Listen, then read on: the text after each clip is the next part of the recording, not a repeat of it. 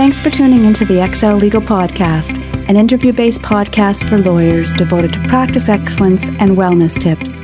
I'm your host, Shelley Appleby Ostroff, legal talent development consultant, writing coach, and former practicing lawyer, and I'm so happy you're here.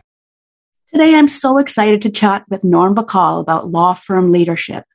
Norm founded the Toronto office of Heenan Blaikie and, as co managing partner, built the firm into an iconic Canadian and international firm. After the firm unraveled close to eight years ago, Norm wrote a fascinating bestseller entitled Breakdown The Inside Story of the Rise and Fall of Heenan Blaikie. Welcome to the XL Legal Podcast, Norm. Well, hi, Shelley. Really happy to be here. Well, thanks so much for being here. I remember that day when you know news hit the streets that Heenan Blaikie had uh, had collapsed and dissolved, and word at the time was that this was the beginning of a trend that several other national firms weren't far behind, which obviously hasn't played out. So I just wondering sort of what your reaction is to that many of the managing partners, particularly of the big firms, were extraordinarily concerned uh, that it wasn't going to happen to them as well, but it didn't. That's, uh, I suppose, the good news for, for the industry.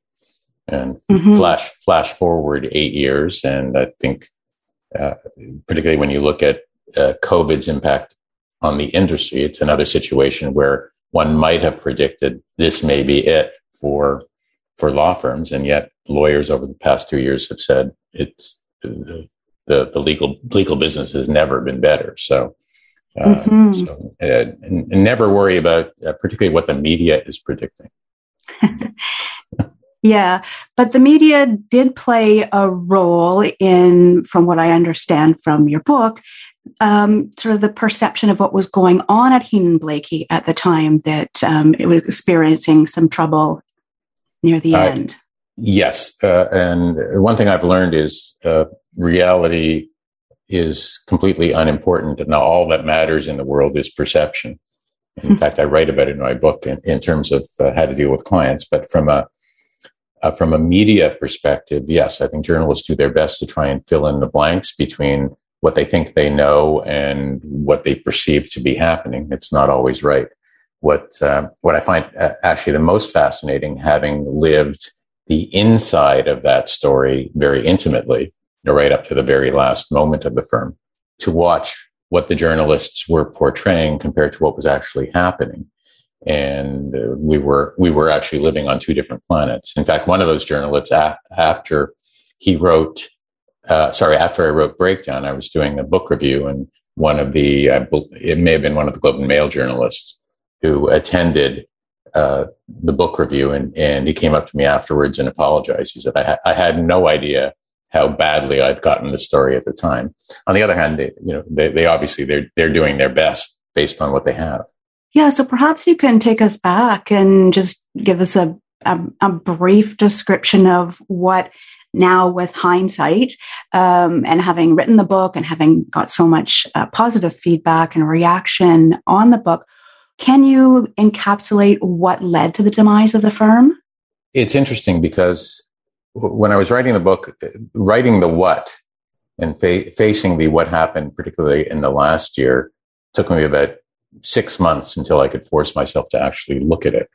But uh, lecturing uh, on, on, the subject for five, four or five years, particularly on university campuses afterward, really gave me a lot more perspective in, in terms of not so much what happened, but why it happened. And I, I think I can summar, summarize it fairly simple. And uh, it, it comes back to what I call sort of the, the, the three C's of building a great organization. First, you need a cultural objective that's part of your strategy. And in our case, for many years, we built the firm pretty much out of nothing in Toronto and into uh, uh, one of the national powerhouses on the back of a cultural imperative that uh, people came first, that ha- having fun was a priority.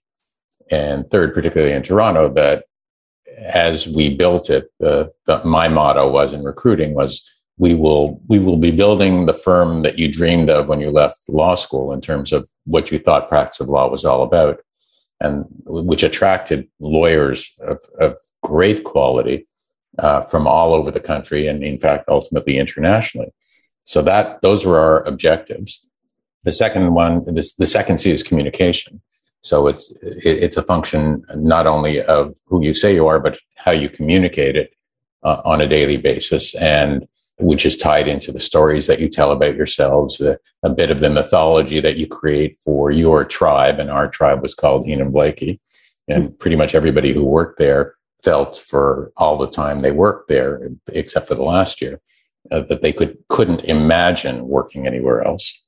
And the final C is uh, consistency, and that it's it's all very nice and well to say you're something, but unless your day to day activities and actions are consistent with who you say you are and with your communication.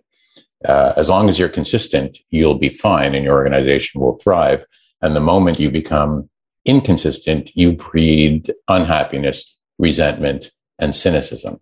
So if you look at the first 30, you know, 34 years of the firm or 39 years of the firm compared to the last year, the final year, uh, there was a, a change in leadership, a change in approach, combined with what I call the perfect storm, which was a situation in two, 2013 where there was a, an unprecedented drop in the legal market just at the time we were doing this leadership changeover. So, in some respects, I feel bad for the new leaders because they weren't prepared for what they had to deal with. There, there was a difference in approach in terms of how to deal with it between the two new leaders. And uh, general sentiment among the partners that a, they were no longer happy. B, there didn't seem to be any consistency between what they bought into and what they were seeing going on on a daily basis.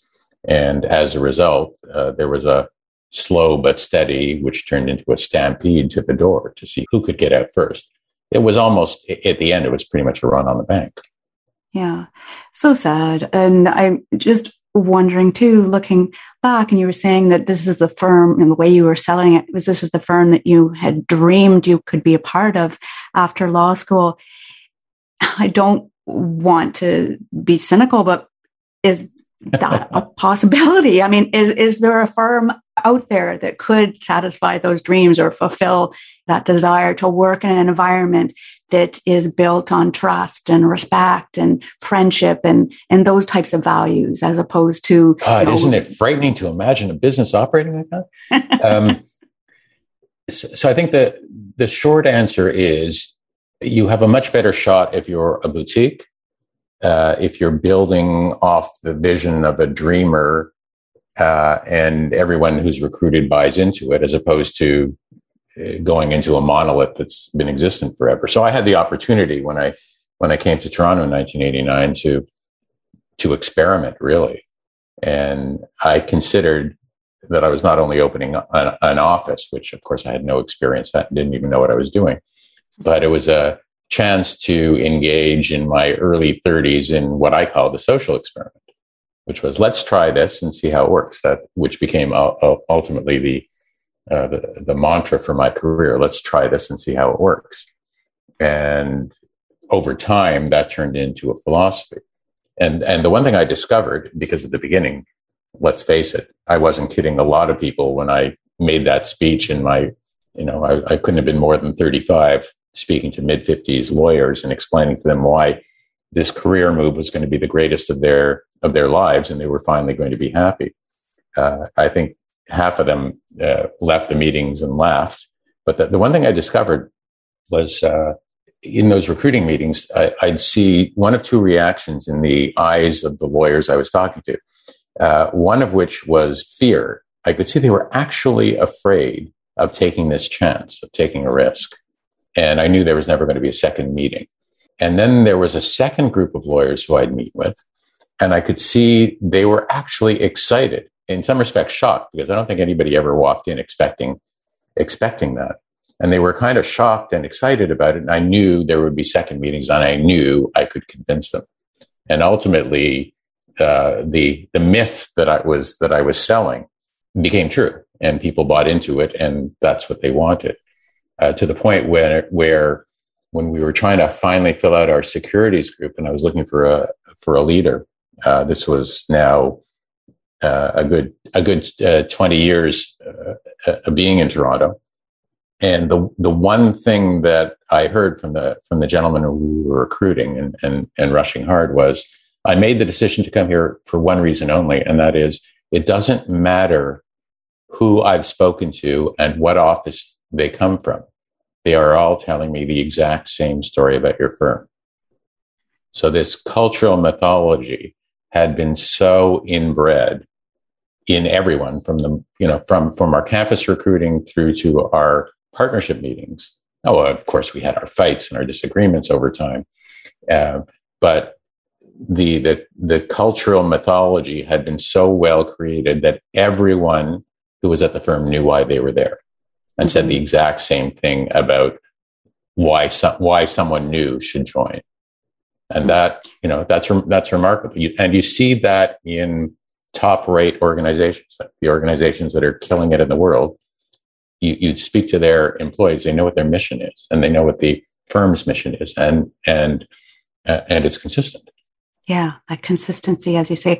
And as you're talking, I'm wondering how much of it, I mean, certainly there's a lot to be said for the consistency, but I'm also looking back at the different law firms in existence at the same level as, as Heenan Blaikie was at the time. No other firm was operating that way. So, how much of it do you think was the novelty of the way the firm um, was structured, and you know all the values that you say were prioritized?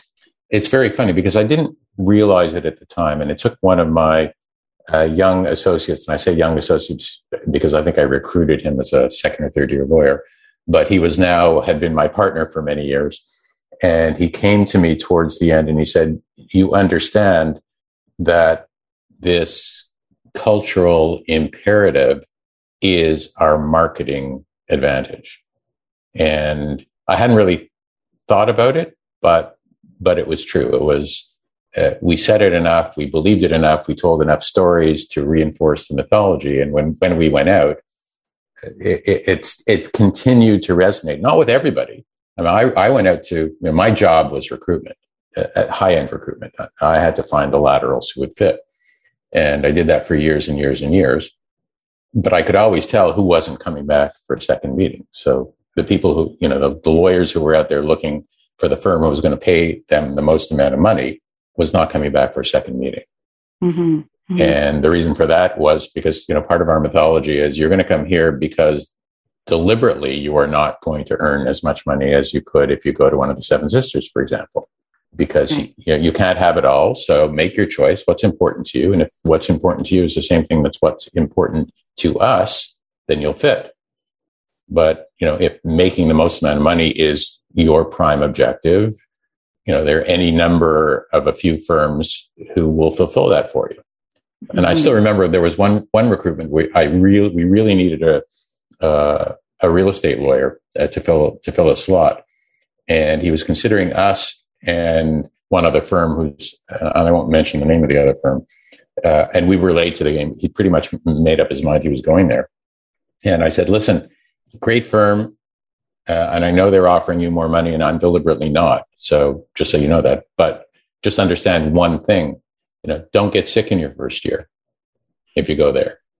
Like if anything, if anything goes wrong, mm-hmm. like you you know what's going to happen to you. And uh, you know, three days later, he signed with us. Wow. Hmm. And it's interesting you're talking about recruitment and focusing on lateral hires.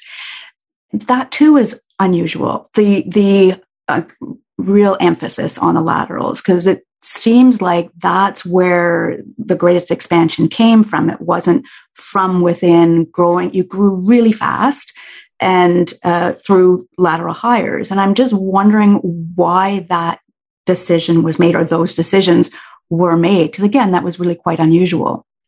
Well, you think about it when you when you're it was 1989 when we opened and started recruiting, but in, until we actually developed some momentum in terms of our student recruiting. Those students that you're recruiting, apart from anything else, it's it's, an, uh, it's a pyramid. So most of them aren't going to be there at the end, and until they're mature and partners, you're talking about ten years.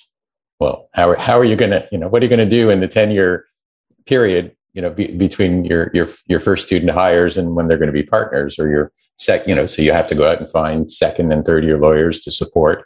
Uh, we, you know, our, our beginning practice, remember, we were just four lawyers to start uh, right. and largely uh, tax and entertainment, uh, a little bit of commercial. And, you know, then, uh, then we had to figure out how to get a litigation group going. We had to figure out how to get a, a management side employment practice going.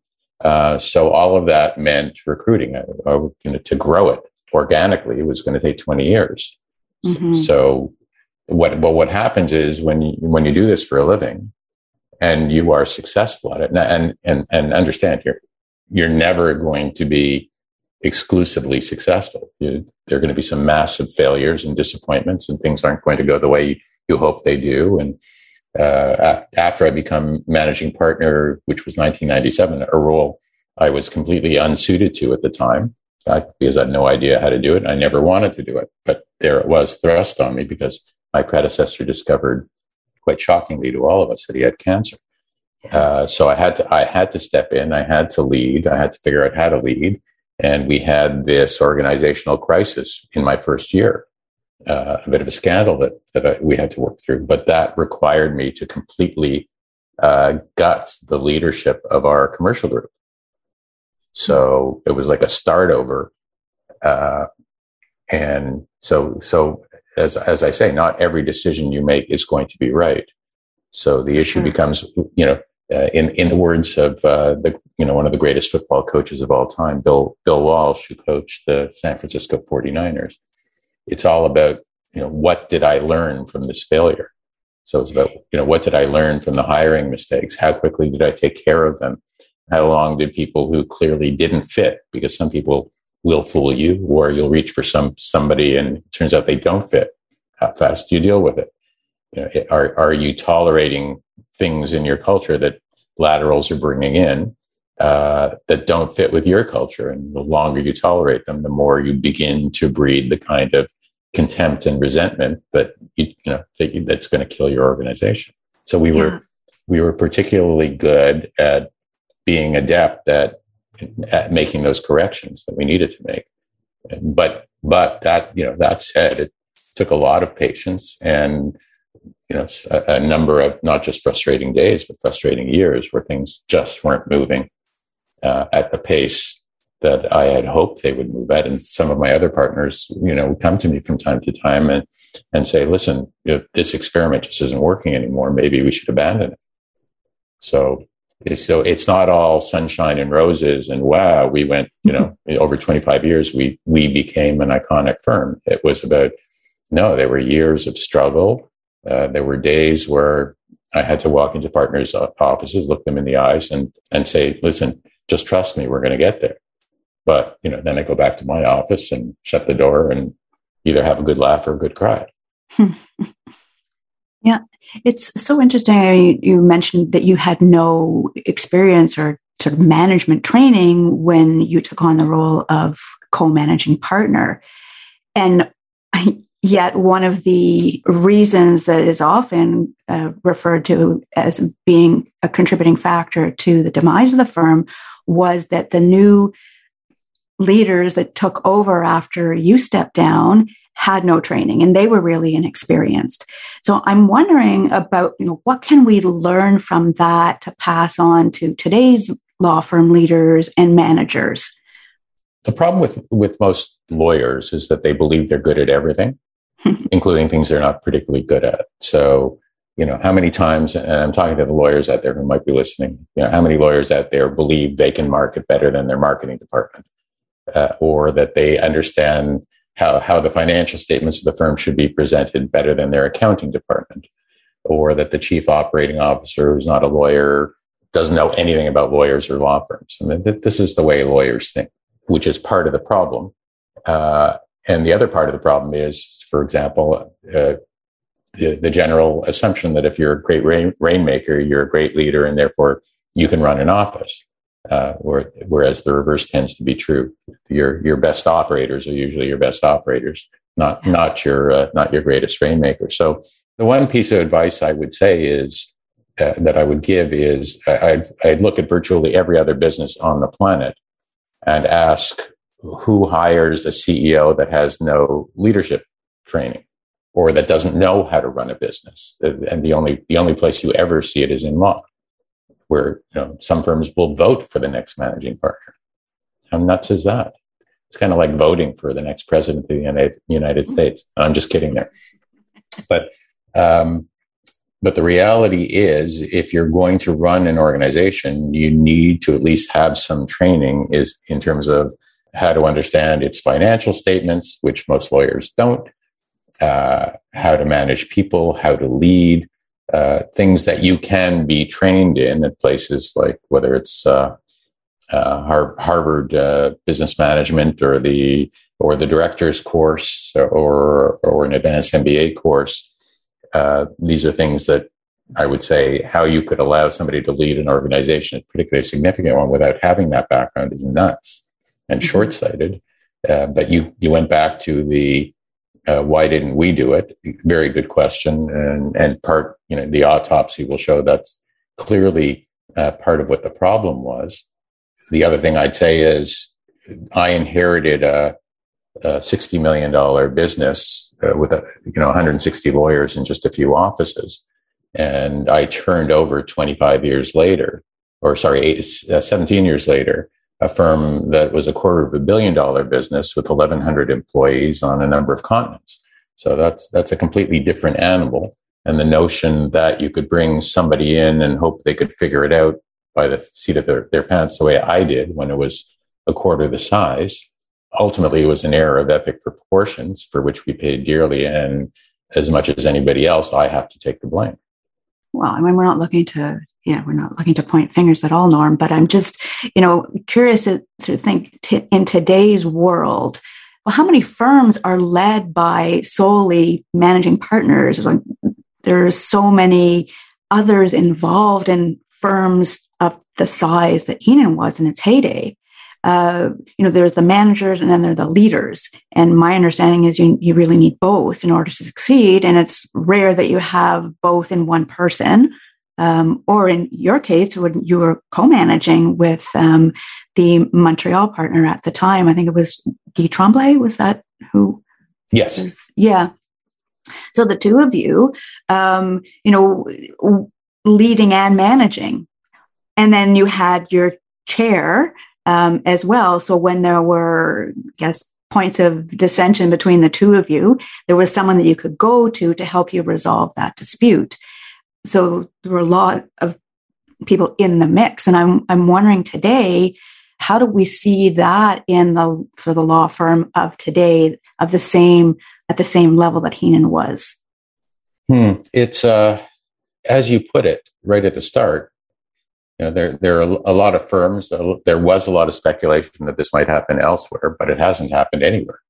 So it's interesting because I, I had a, a chat with just before we got on this uh, call with a with a partner in another law firm, a significant enough firm, and she was telling me that despite uh, all the inconsistencies, despite uh, what she sees as the problems holding back potential growth of the firm. Uh, and the two other firms where she worked previously, which were, you know, which were significant, significantly large firms, uh, despite everything that you look at and say, all right, it's completely inconsistent. They don't know what they're doing. They couldn't manage their way out of a paper bag. Yet they're out there. They all seem to be doing economically fine. Uh, but the, the one thing they share in common is a workforce that, generally speaking, is unhappy. Hmm. So, which, which I think is, is one thing most lawyers kind of, particularly lawyers in big law, many of them accept. I'm going to earn a lot of money, but I'm never going to be happy. So, and, and the other thing I'd point out is there, there are plenty of lawyers out there running major companies. It's just they've had leadership training, they've had business experience. And so many lawyers that we throw into the managing partner role have no business experience. So all I would ask is, why are you doing that? Yeah. Yeah. And focus a little bit more on the sort of the business of of law as well as the practice of law. Well, also preparing somebody for the role. and making sure that the person who is the next designate isn't taking it over because it's her turn or his turn, but because someone's done the same evaluation that you would do if you if a board of directors was hiring a CEO, a new CEO. You'd, you'd put them through, apart from anything else, uh, a, series of tests just to test uh, their psychological abilities to lead, the degree to which they are empathetic or capable of showing empathy, or whether mm-hmm. they're uh, uh, or, or, or, or, the degree that they're actually a bit psychopathic, which, you know, some, some of the greatest lawyers are the biggest sociopaths. Yeah, I've heard that too. doesn't doesn't say very good things about the profession. Oh my goodness. Well, it's just it's a it's a like anything else. It's a broad profession. It has a uh, a broad variation in personality, uh, but you tend, and this is the other thing, you you tend to attract uh, people who kind of share your view of the world. So if, you're, for example, a firm that thrives on institutional files, uh, for which you, you know you, you, you, don't need a lot of personality. You just need to deliver what they, they ask for when they ask for it. Those are the kind of people you're going to recruit. Everybody kind of thinks the same way. Nobody you know, no, nobody sees any real discrepancy unless you happen to bring in somebody with a, you know, with a big personality who could be a great client getter. And their first feeling from the moment they join the firm is, I'm a fish out of water here. I just don't fit. So mm-hmm. you'd think, you know, that's the kind of lawyer we really, you know, and they may even say out loud, that's the kind of lawyer we really need to drive the future of the firm. But you've so institutionalized a whole different type of firm personality that that person could never fit there. So, so you mm-hmm. can't change it. So you can change it. You don't even see why change is necessary. And I would include in, you know, among those firms that are winning awards for diversity and inclusion.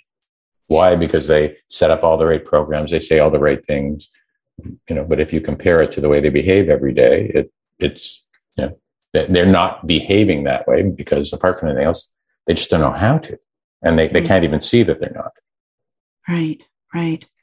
A couple of things we haven't talked about that I often hear um, you know, referred to when we look at the qualities of, a, of an effective leader are trust and confidence. I'm just wondering if you can talk a little bit about those and and you know their importance in um, sort of leadership development and how that might affect an organization if we don't have confidence uh, that the leader isn't confident and we don't have trust in our, our leaders ultimately the reason we don't have trust in our leaders is because we don't believe them. And the greatest problem leaders problems leaders face is how they deal with and handle conflict because particularly among lawyers you're going to see conflict every day. And how you choose to resolve it uh, is, you know in my book was always a function of you know how how honest can you be about dealing with it particularly if you tell somebody you're going to do something, uh, are you going to deliver on it? And a lot of leaders, and if if you speak to a lot of lawyers who are who have become cynical about it, it's because uh, management or leadership says one thing, but then won't won't won't carry it out when when mm-hmm. when the time gets tough or when the tough decision has to be made. They won't make it.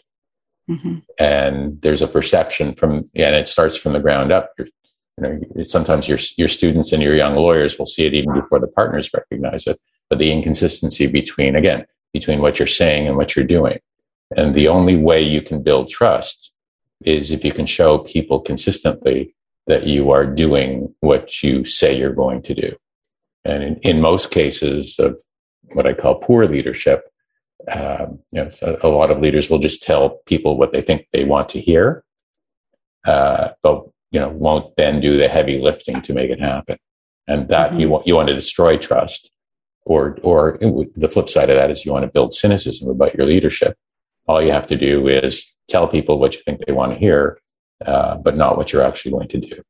Mm-hmm, yeah, and then not deliver on it. And yeah, and and the other thing is, you know, you're, you know, particularly the, leadership is a very lonely place, uh, and it's not necessarily about making friends so much as it is about you know, building your trust group and then radiating that out. The other thing is, and I think everybody needs to recognize, uh, any organization that's built around a single leader uh, is going to have a problem apart from anything else with succession. And, you know, if you're going to build good leadership, everyone in the organization needs to understand that in some respects, they are a leader and everybody's watching what they're doing and what they're saying. And because they have responsibility for somebody else that they need to look after. And the more you can radiate out that leadership and share it more and make more people responsible, uh, you know, for the future of the organization and its decision making, uh, you know, the stronger your organization is going to be. Mm-hmm, mm-hmm. Yeah, absolutely, absolutely. It's like reminds me sort of the WestJet model. Um, you know, when yeah. all you know, there's yeah, everyone's a sort of a shareholder in the company. Yeah. Um, yeah, and I was just thinking too, sort of again with the sort of benefit of hindsight. Were there any warning signs from your perspective? Um, you know, whether it was years before, like, could you sort of see it coming? Like, I obviously not at the time, but I mean, now that we look back on it. Oh, no, we could see it coming at the time, six months before the, no, eight months before we actually made the decision to dissolve. I always remember I was back to being an ordinary partner. And uh, one of my partners in the Toronto office called me and said, listen, our lead partner in Calgary has just resigned to go to McCarthy's. And my, my gut reaction before I had even thought of it is, okay, the firm's over. Mm-hmm. Um, so yeah, there were there were plenty of warning signs as much as eight months before, and lots of rumors on the street, and you know ev- everything. You know, once you're once you're in a bad spot, everything breeds every every bad thing breeds the next bad thing. Uh, right. And the other thing that you come to understand uh, when you live through uh, a highly uh, difficult business collapse, and I used to see it with my clients, is that you're and you're everyone in the business is under an extraordinary amount of stress. And your decision making when you're under stress is not the same as your decision making when you're not. Uh, some people just completely shut down. They're unable to make any decisions of any nature. The stress is so terrible. You, you can't imagine stress levels uh, that great to the point where people were uh, months before were simply choosing to work from home, and this is before we had before we had any of the setup for working at home. Right. Uh, simply because the you know, a few of them said the, the mere parking my car in the building uh, was causing me stress. So I just mm-hmm. figured, you know what, I'll stay home and work from here. So, um, so it you know it, it's more of a step by step. The real question, you know, in some respects, is was it savable? I, I still believe it was, but it's uh, uh, you know, for various reasons. And uh, but ultimately, the only the only way it was savable is if everyone who was left at the end, you know, basically signed a pledge to which I asked them to sign, which was, listen, I will stay 12 months, and if at the end of 12 months this isn't working, uh, you're all free to go. But mm-hmm. you know, we what we what you can't have once the run on the banks starts is you know once a week somebody announcing they're leaving. That kills morale as much as anything else. So so I, I, don't I don't even know how we got on, onto this track, but yeah, we're just talking about warning signs, and if there were you know yeah the warning signs. So yeah, there were plenty yeah. of warning, no shortage of warning signs. It yeah. didn't just happen in the end. Uh, it, the only the only place that w- it was a shock uh, was among uh, our bankers, our landlords, and our clients because we you know kept it pretty well under wraps. And part of the problem was know, here and and I did. The, I'm speaking as the guy who stepped in in the last three months, believing he could possibly save it, mm-hmm. uh, and, and took back over the reins of uh, of running the firm. Uh, came up with a plan to that that I thought uh, would work. Uh, that it had a number of uh, aspects to it. Um, but we were we were going through all this stress. No, you know, nobody in leadership had sat down with our bankers to tell them what was going on and how we were going to fix it. Like Mm. Nobody had spoken to our landlords. We had we were paying two million dollars in rent for space we weren't using, and it hadn't occurred to anybody to to have a chat with our landlord saying, "Listen, we need a break," or you know. And as I as I put it when I came up with the the final rescue plan was uh, because partners asked, you know, why would our landlords agree agree to this? And I said, well, you know, I'm just going to give them a choice. You can take back the extra floor of space that we need today, or three months from now, you can take back all of it. what would you prefer? But I think that might be a compelling argument. yeah. But the, the, problem was nobody in you know nobody in leadership, nobody in management really sat down to analyze what are the business issues, how do we solve it, how do we get out of this, what's the next right. step. Right, right. And from what I understand, it wasn't really it wasn't financial in the end. no, it yeah. wasn't. It was, and in fact, um, it, it, the greatest irony in all is 2013 was just a horrible first half for our commercial group, but we were bidding on two of what were going to be in 2014 the largest transactions of the year. In fact, I think they were the two largest transactions of the year. And normally in those kind of things, you have sort of a one of chance, one in five chance of winning. Uh, uh, well, as it turned out, we won them both, and one ended up at Baker McKenzie, the under the other ended up at Osler's, and you know those two deals alone would have made 2014 uh, probably one of our best years ever had we all just hung in there and stuck it out. Wow. Yeah. Like you say, incredible irony. So anyway, the uh, Heenan Blaikie ended up seeding a, a, lot of other firms with some really great talent. So, and, and of that, you know, I will always be proud just of uh, the quality of the people we were able to not just recruit, but, but build and create. Absolutely. I mean, so much to be proud of, Norm. Uh, you know, good 40 year run.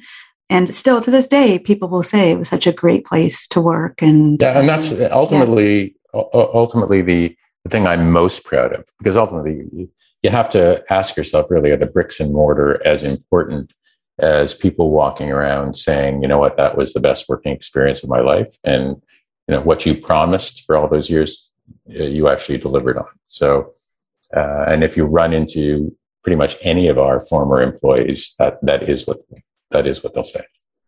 Absolutely, and, and that's you know that's part of the legacy. The other part of the legacy is uh, the positive impact that we had on people's lives while they worked there, and mm. you know you can't take that away. No, definitely not. Definitely not. Um, wow. What? Yeah. Great, great tips. Um, and thank you for sharing sort of some of the sort of the the inside uh, information about what led to the demise of the, the unfortunate demise of the firm. Just wondering if there are other sort of tips you might pass on for effective law firm leadership, whether it's things you learned through your experience at Heenan Blaikie, or now I understand you're consulting um, as well and, and talking um, sort of out on the, the speaking circuit, talking well, about leadership as well. Yeah, I can. It's funny. I consult with law firms across the country, and I uh, uh, did a keynote for a uh, for a firm out of the US uh, a number of weeks ago. And the, the key, again, the keys, they're fairly simple. It's, it's, it begins with consistency. So, you know, if you say you're a teamwork firm, then how can you have a compensation system that dissects who's brought in the file and who's getting this credit and who's getting that credit, who the billing lawyer is, these kind of things. It's uh, as as an industry, you know, you can't have it both ways it's i mean it's fine if again if if it's if your firm is based on uh, maximize profits let's earn as much as we can as fast as we can so we can retire then i get it. But if you're uh, no part of part of this is respect and quality of life which everybody says and teamwork then take a look at how you're compensating people. Take a look at how your billing systems are created part of the problem is I think particularly the bigger firms are, are, just so monolithic and they've been doing it for so many years and they're being run by people uh, who have no sense of you know what the modern world is because you know, they've been doing it for 35 or 40 years uh, that, that, that they're simply unable to change. But if you but if you are a boutique and you have the opportunity to to do it your way uh, you know give thought to those kind of things. You know uh, I, I did, ex, you know, we tried experiments at our firm where uh, we eliminated the billing lawyer in a couple of departments, uh, and I we started it in in uh, in mind just to show that it actually could be done. So we had I created a lawyer called uh, calling uh, called Entertainment Associate, and Entertainment Associate was the biggest biller in the entire firm, and none of the partners sent their own bills. They uh, they were hmm. all sent by this associate. Why? Because ultimately we trusted that the system of compensation would work in the end. And what we saw uh, within about a year of instituting this was our litigators came to me and said, listen, we want to do the same thing in our department because we, we believe it will foster much more of a teamwork approach. And particularly on the major litigation files, they were, they were huge files, required a combination of partners to put everything else aside in order to work on these files. So they had to feel comfortable that the firm was going to value that. And the best way to do that was to say, okay, you know, we're, we're just getting rid of all that. And anecdotally, everybody knows who's brought in a file. Or if, or if four partners need to work as a team to bring in a, a file, rather than have this huge debate and negotiation as, okay, this will be your credit, this will be my credit, this will be her credit. Uh, are you, you're all okay with that? And most of them, you know, the ones with lever- less leverage will grumblingly say okay and be mm-hmm. resentful.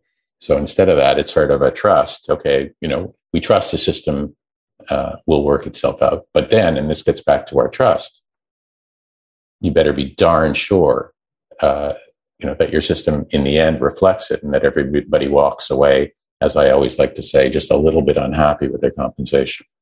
Mm-hmm. Uh, mm-hmm. and the other thing about lawyers is if they're happy with their compensation, uh, they're earning too much. So. yeah, I mean, do you think we're ever going to do away with the billable hour? No, not really. Yeah. Uh, it's in some ends of the in some ends at some industries the answer is yes, it's already happening. But will big big law do it? No, it's way too fruitful at the top ends. Yeah, yeah, and like you say, so entrenched, and things to change in the legal industry is just so slow. Well, I can remember being out being out on a pitch. We were trying to pitch, um, and this was to uh, an Ontario utility, and I and like we we I figured we they they brought me in uh, just to to help design the pitch, and we knew we were really just a stalking horse. I said, well, if we're stalking horse, we might as well come in with something so completely off the wall uh, that no nobody else will be competing. So we so we we we drafted up the pitch, and and the approach we were taking is uh, we want to see this as uh, in, instead of you worrying about how many billable hours we have and having to worry how to monitor it. Uh, we're just going to come in and do a flat rate. We will agree on a bundle of services, and we will come in at 10% under your last year's budget for all those services. Just give us a number, and we will we will work towards it. We won't even send you a bill. You'll you'll just pay us monthly, and we'll deliver all that bundle of services. And if you need other services, and then then we'll we'll do that a la carte. And I figured, I said, here, this this is our chance to kind of stand out because ultimately, they like there's zero chance uh, that we're going to win this. And uh, ironically, their general counsel came back and said, "We're really impressed with your innovation, uh, but if you're if you don't mind, just you know, give us the because the, the other thing I said is, and we'll meet quarterly on a partnership basis and figure out how it's working and make sure everybody believes it's fair and we'll grow the relationship organically. And the general counsel came back and said, listen, would you mind just give us an hourly rate and a discount? so, so it, you know, there's two oh, sides yeah. to it. The institutional clients also very hard yes. to, to change how they how they look at things. Yeah, yeah.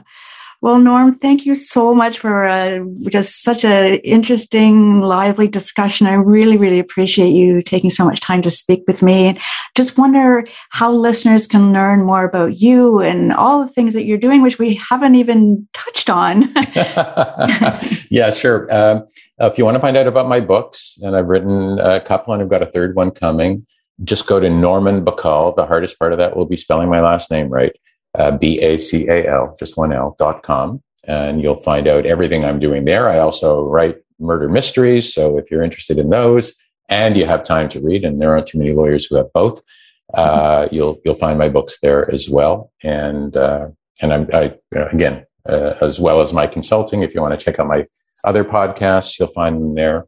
Uh, I'm, I'm just having fun trying to give back. Yeah. Fantastic. Yeah. Yeah. And just so many people are benefiting. So thank you for that. Well, thank you again, Norm. It was just such a delight speaking with you. All right. My pleasure, Shelley. Thank you. Have a great day. Thanks, you too. Thanks for joining me today on the Exel Legal Podcast. I hope you enjoyed the conversation. I'm always looking for topic and guest ideas. So if you have any suggestions for future episodes, I'd love to hear from you at exellegal.com. That's E X E L L E G A L dot com.